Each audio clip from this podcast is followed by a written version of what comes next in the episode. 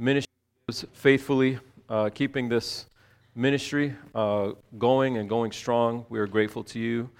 Um, and even though our offering time is really short now because we're not offering uh, you know passing plates like we used to right now, uh, I just do want to take a moment to thank you uh, for your faithfulness in your giving.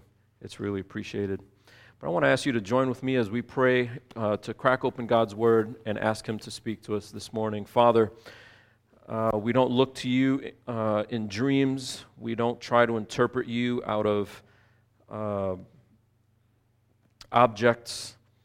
Uh, we come to something that is objective, your Scripture.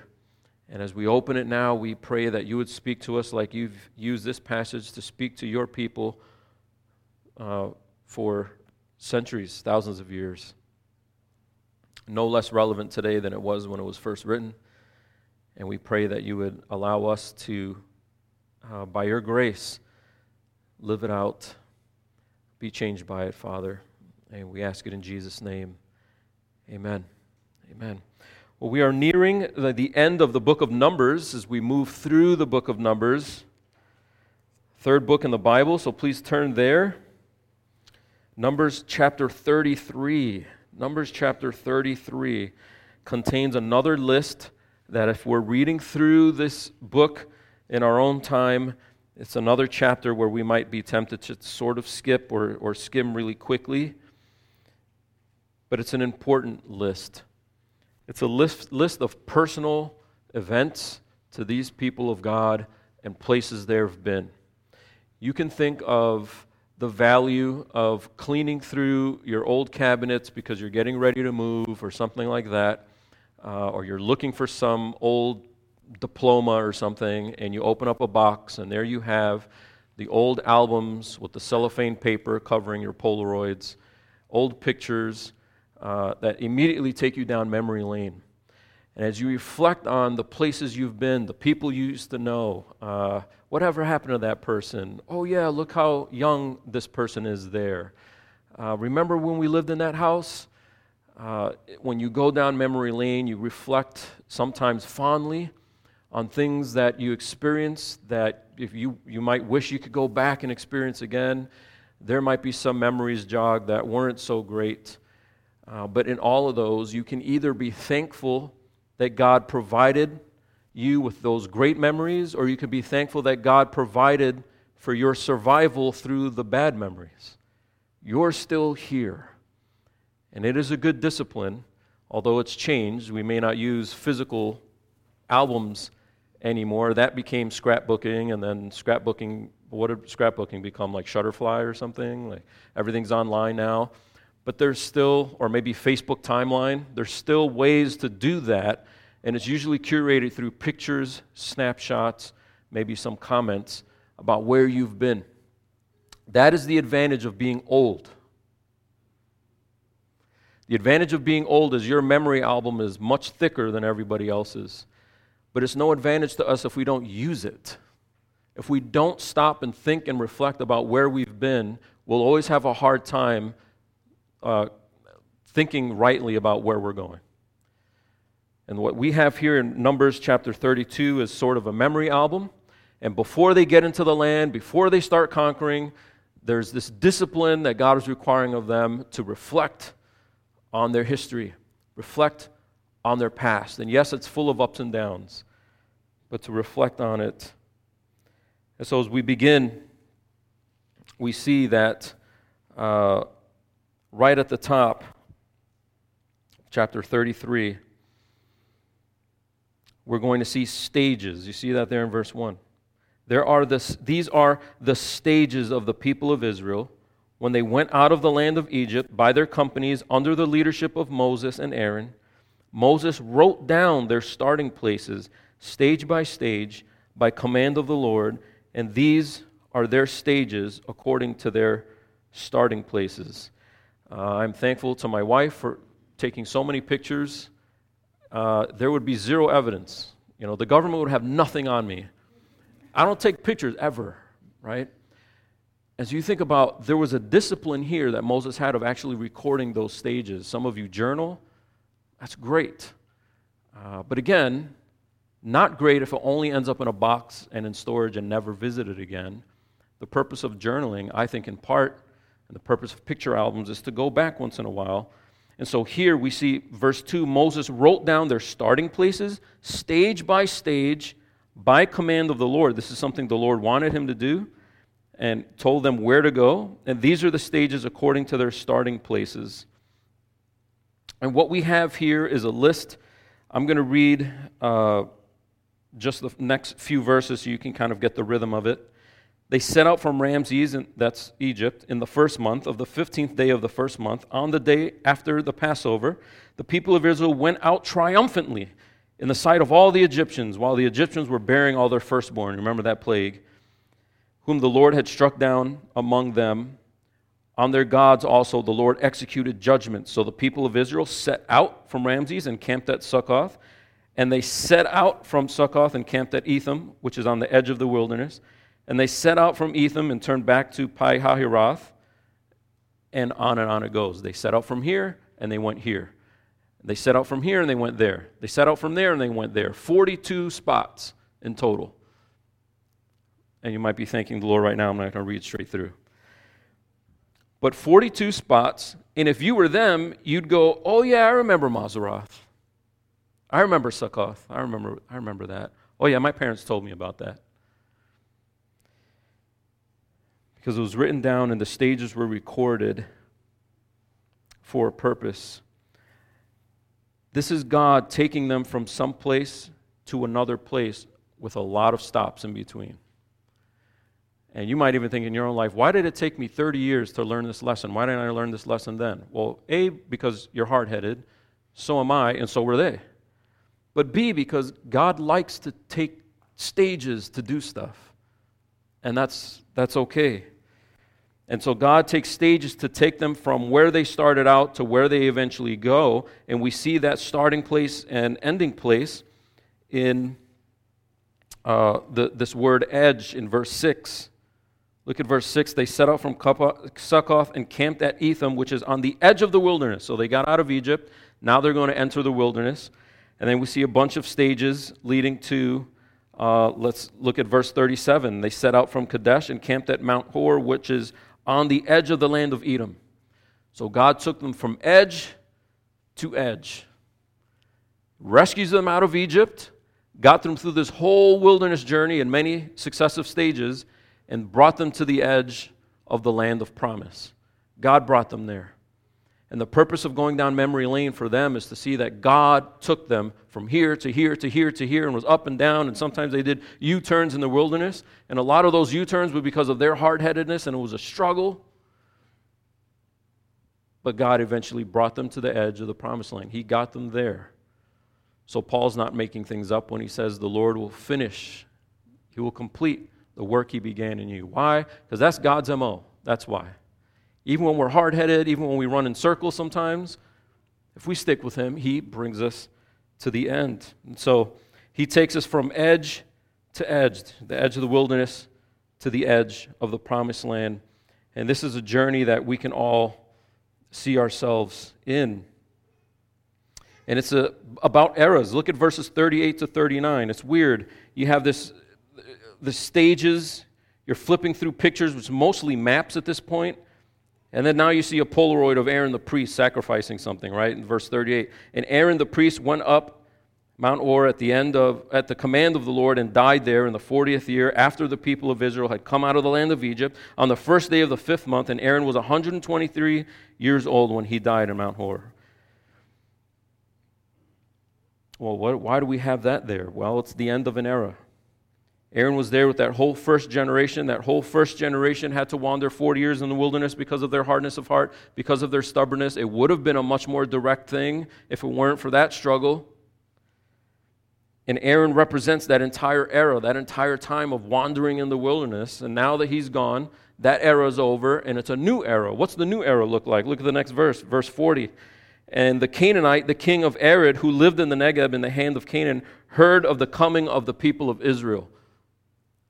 Israel is about to arrive in the land. So again, edge to edge, the era of Aaron leading them, now the era of Joshua taking them into the land after Moses.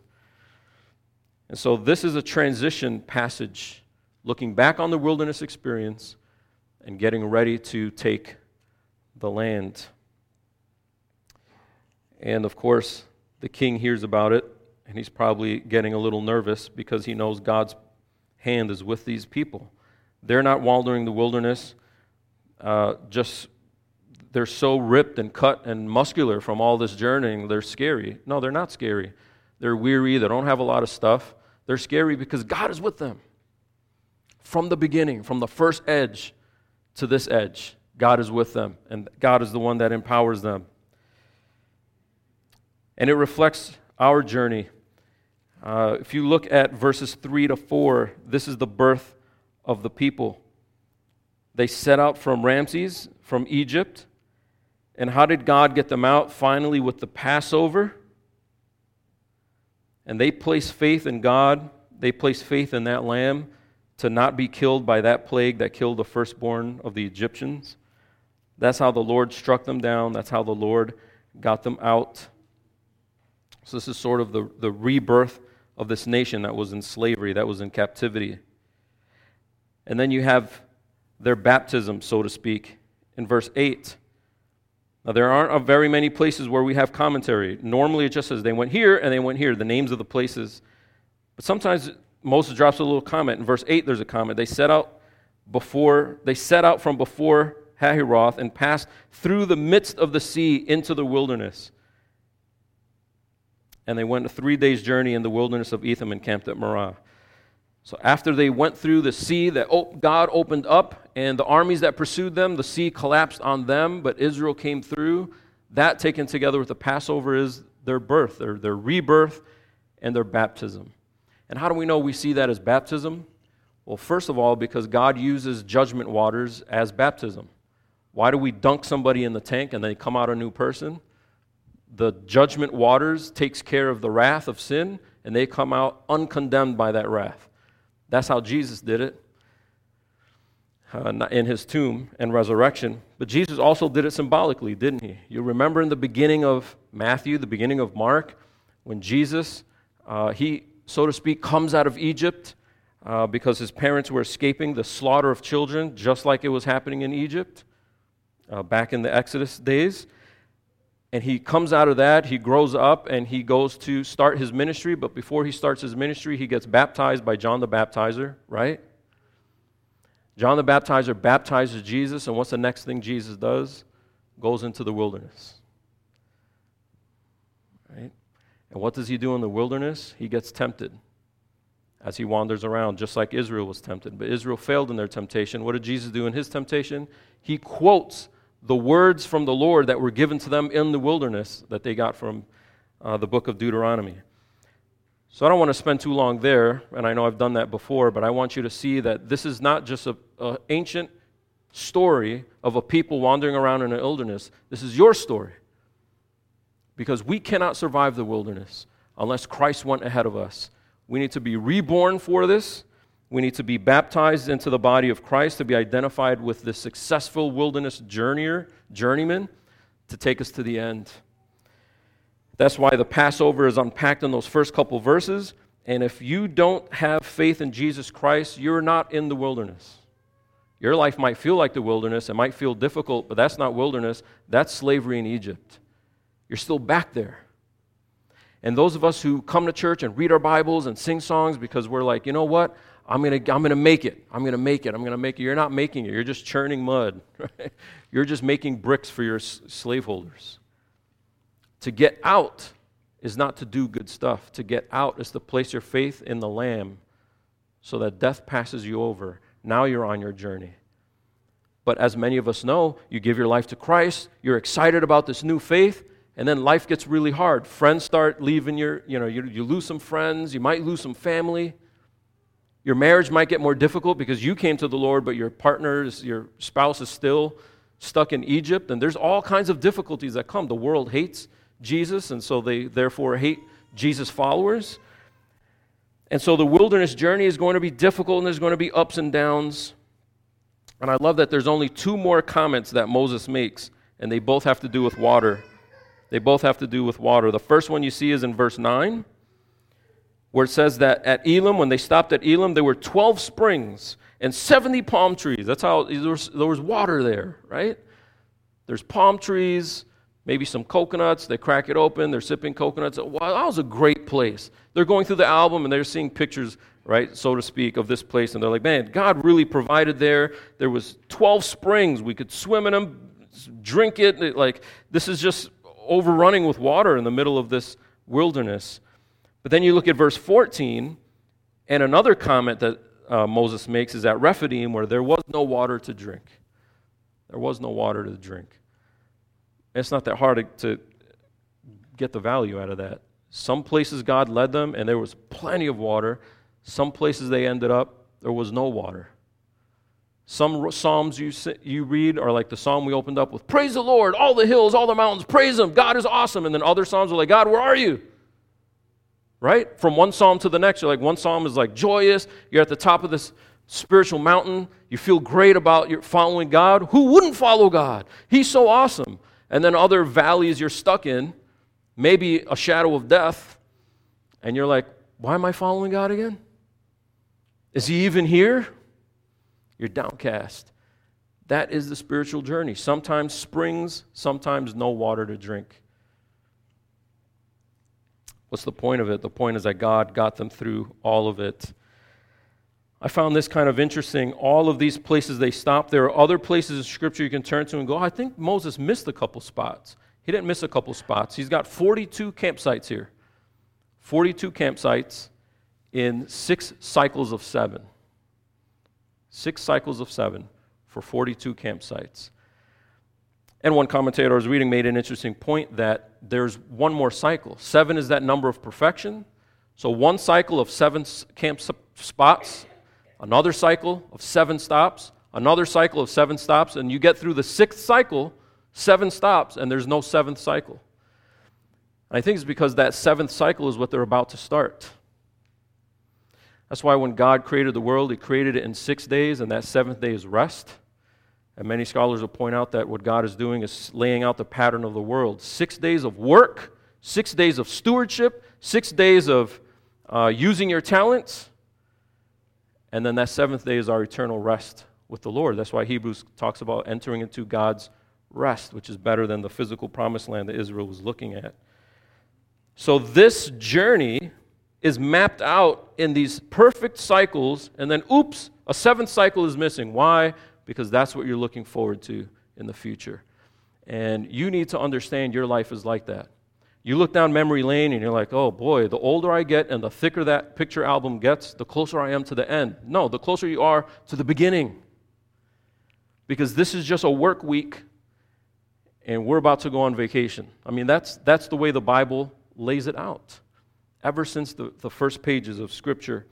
And even here in Numbers 33, they're about to enter this promised land where God is going to deliver them finally from this wilderness journey, from this up and down. But now they've got work to do. If you drop down into verse 50, and the Lord spoke to Moses in the plains of Moab by the Jordan at Jericho, saying, Speak to the Lord of Israel and say to them, When you pass over the Jordan into the land of Canaan, then you shall drive out all the inhabitants of the land before you and destroy all their figured stones and destroy all their metal images and demolish all their high places. And you shall take possession of the land and settle in it, for I have given you, uh, given the land to you to possess it. You shall inherit the land by lot according to your clans. To a large tribe you shall give a large inheritance, and to a small tribe you shall give a small inheritance. Wherever the lot falls for anyone, that shall be his. According to the tribes of your fathers you shall inherit.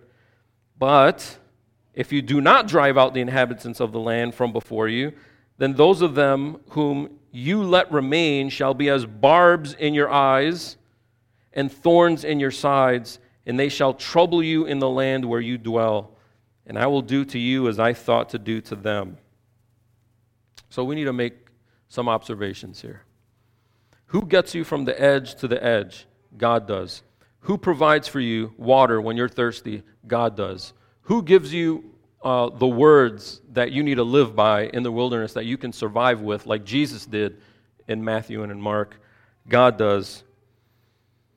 Yet there's this expectation that the people of God live into those provisions. So here's God communicating Look, I provided for you, I provided for you, I provided for you. But I didn't provide for you so you can just be like the world. I provided for you so you could be different from them. And here's what's going to happen, Israel. You're going to get into the land, all powerful. You kicked everybody's tail. Everybody's scared of you. And they're going to be like, oh, we, we're not going to do anything. Just let us live in this little corner. Let us live in this little back pocket. Nobody cares about this little corner over here. Don't wipe us all out. That's so mean. Hey, hey, that wasn't our idea. That was the king. He's crazy. Kill the king. Let us, we'll serve you. We'll be servants. And Israel's going to be like, yeah, you know what? That's a good idea. What's the point? Actually, we can have servants, we can have people serve us. That could be a good idea. You know, there's plenty of land. Uh, our turn. Our turn to be on top. Our turn to have some servants. Our turn to have some slaves. Our turn to be boss and tell other cultures what to do. But the problem is they're going to be barbs, they're going to be thorns. They're not going to be swords, right? They're just going to just, just going to little by little. It's going to be death by a thousand paper cuts.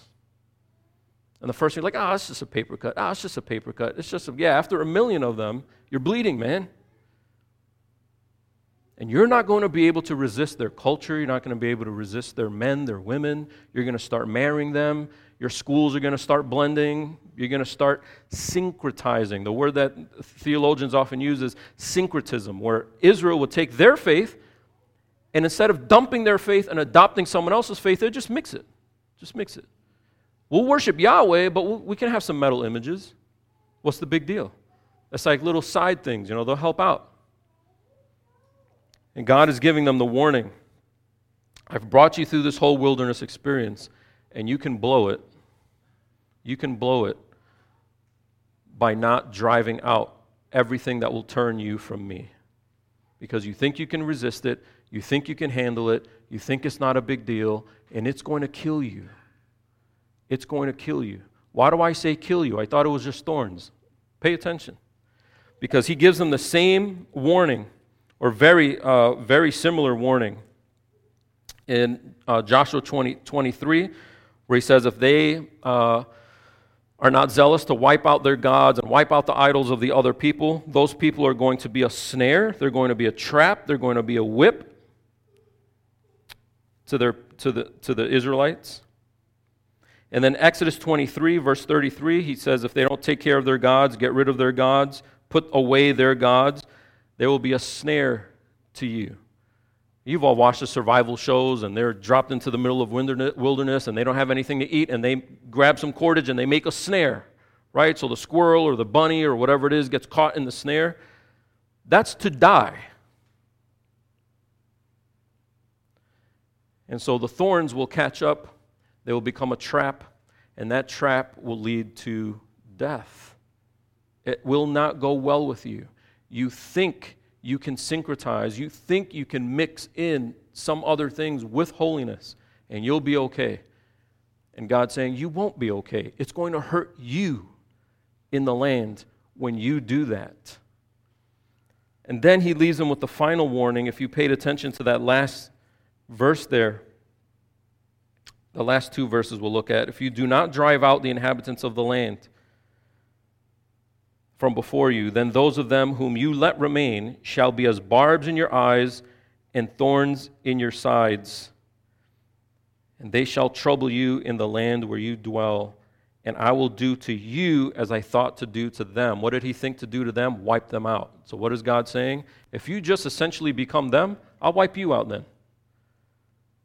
That's not God going, oh, you'll still get into the land and you'll still have my blessing, you just won't have as big of a house. You're not in. Now, it's easy for us to go, yeah, thorns are not a big deal. Do you remember when Paul had a literal thorn in the side of his, whatever that was that was ailing him, and he pleaded with the Lord three times? Now, this is a guy that was beat senseless, beat unconscious, thrown out of a city, right? Thought left for dead, survived numerous shipwrecks and he just grabs a piece of wood and kick paddles to the shore and keeps preaching the gospel. This guy is, he's like, he's, he's hardcore. And he pleaded with the Lord three times, whatever that thing was blindness or something ailing him. Maybe he couldn't walk, kidney stones. I don't know what it was. But it's easy for us to be like, yeah, thorn, it's not a big deal. It is a big deal. A barb in your eye. I mean, just open, open up, open up. I don't even like to go to the eye doctor and get the puff test with the air. A barb, just jam it in your eyeball. So, what seemingly looks like a mild injury is a nagging kind of injury that'll be the end of you. And it'll be the end of us because what God is saying here is the kind of person that doesn't smash idols and instead adopts them is the kind of person that's not really a follower of me. That's what God is communicating. And that's what he's communicating through this passage and throughout all of Scripture. When you read the book of Hebrews, all those warning passages, you can't just do church and then mix. It's a scary thing. But what's the positive news? Well, right there in the middle, verse 53 You shall take possession of the land and settle in it, because I gave you the land to possess it, and you'll inherit the land by lot according to your clans. This is why so many times Jesus talks about rewards in heaven. Now, some of us think, we don't want to do we don't want to get to heaven so that we get an award right? A reward. We want to get to heaven because we love god like the book we gave away earlier desiring him not desiring stuff from him. True but jesus still didn't shy away from making it plain. When we get to the land you will receive things based on your performance here. You don't earn salvation by performance but god is watching the performance. And what we get as our lot there in the land has to do with how we do here, how we steward the talents He's given us here. And so Jesus doesn't shy away from how great it's going to be. In my Father's house, there's many rooms. There's many rooms, and it's great. I'm preparing this place for you.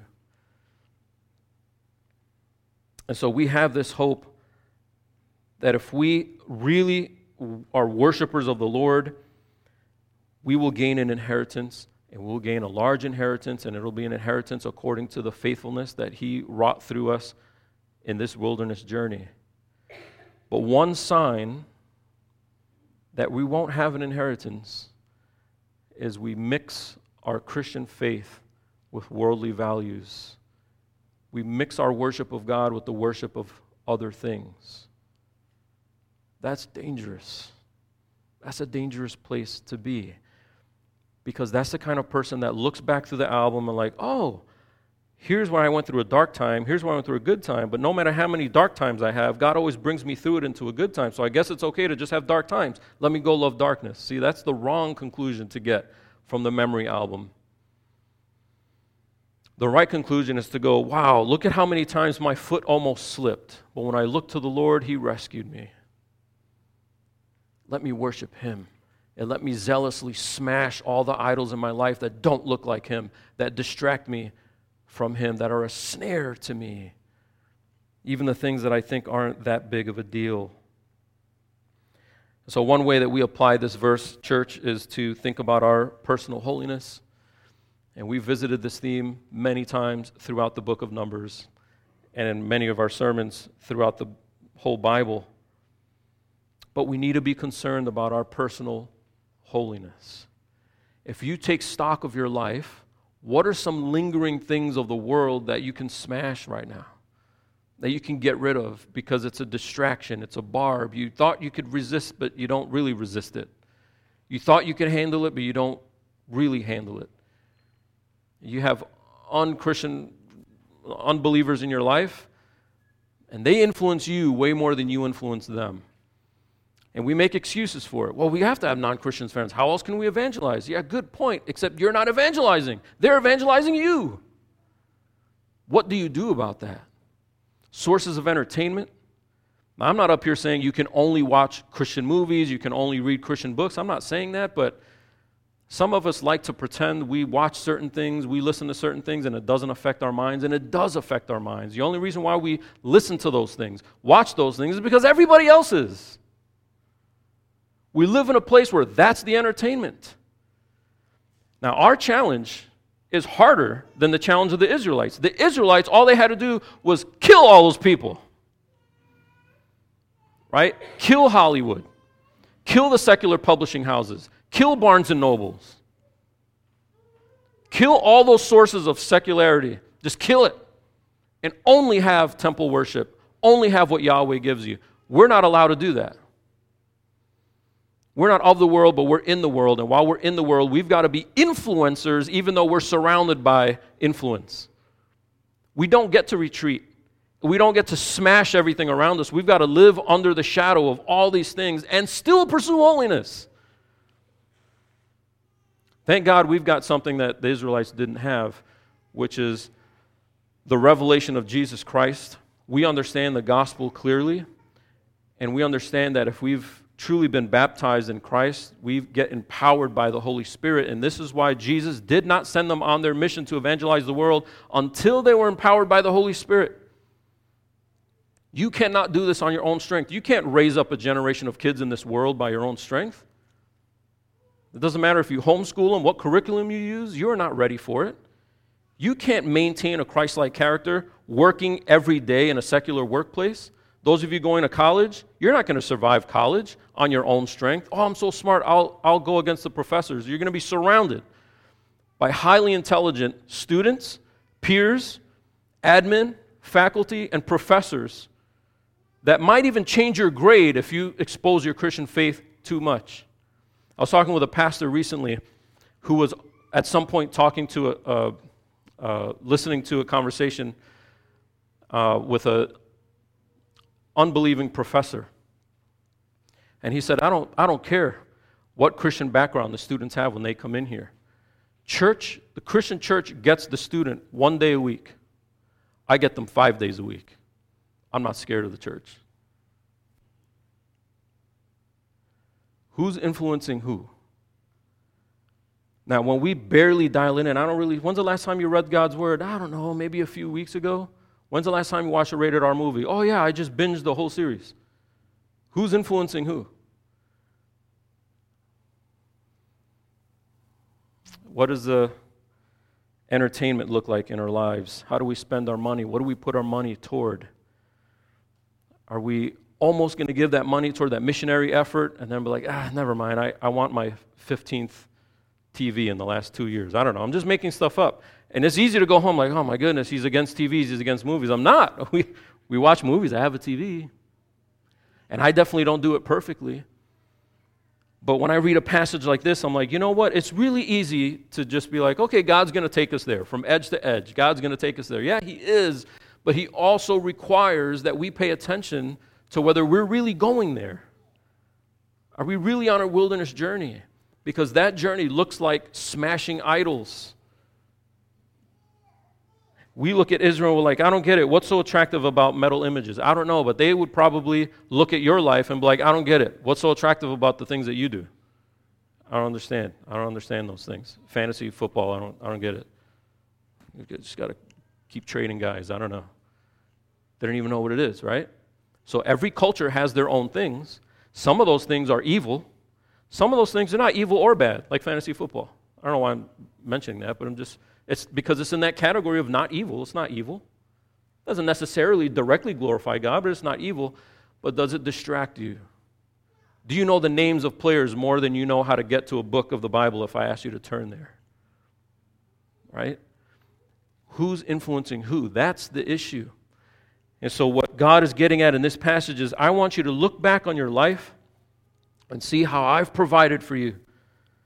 How no matter what you've gone through, I've brought you through. But I also want you to be encouraged by that, not to skate by, but to get zealous. God provides for us so we can zealously stamp out sin, so we can get serious about our pursuit of holiness and Christlikeness. And I don't know each of you personally enough to tell you where those things are. But if we pray it, God will expose it. If we self examine, God will give us the wisdom and the discernment to see where we are compromising for comfort, lack of boldness.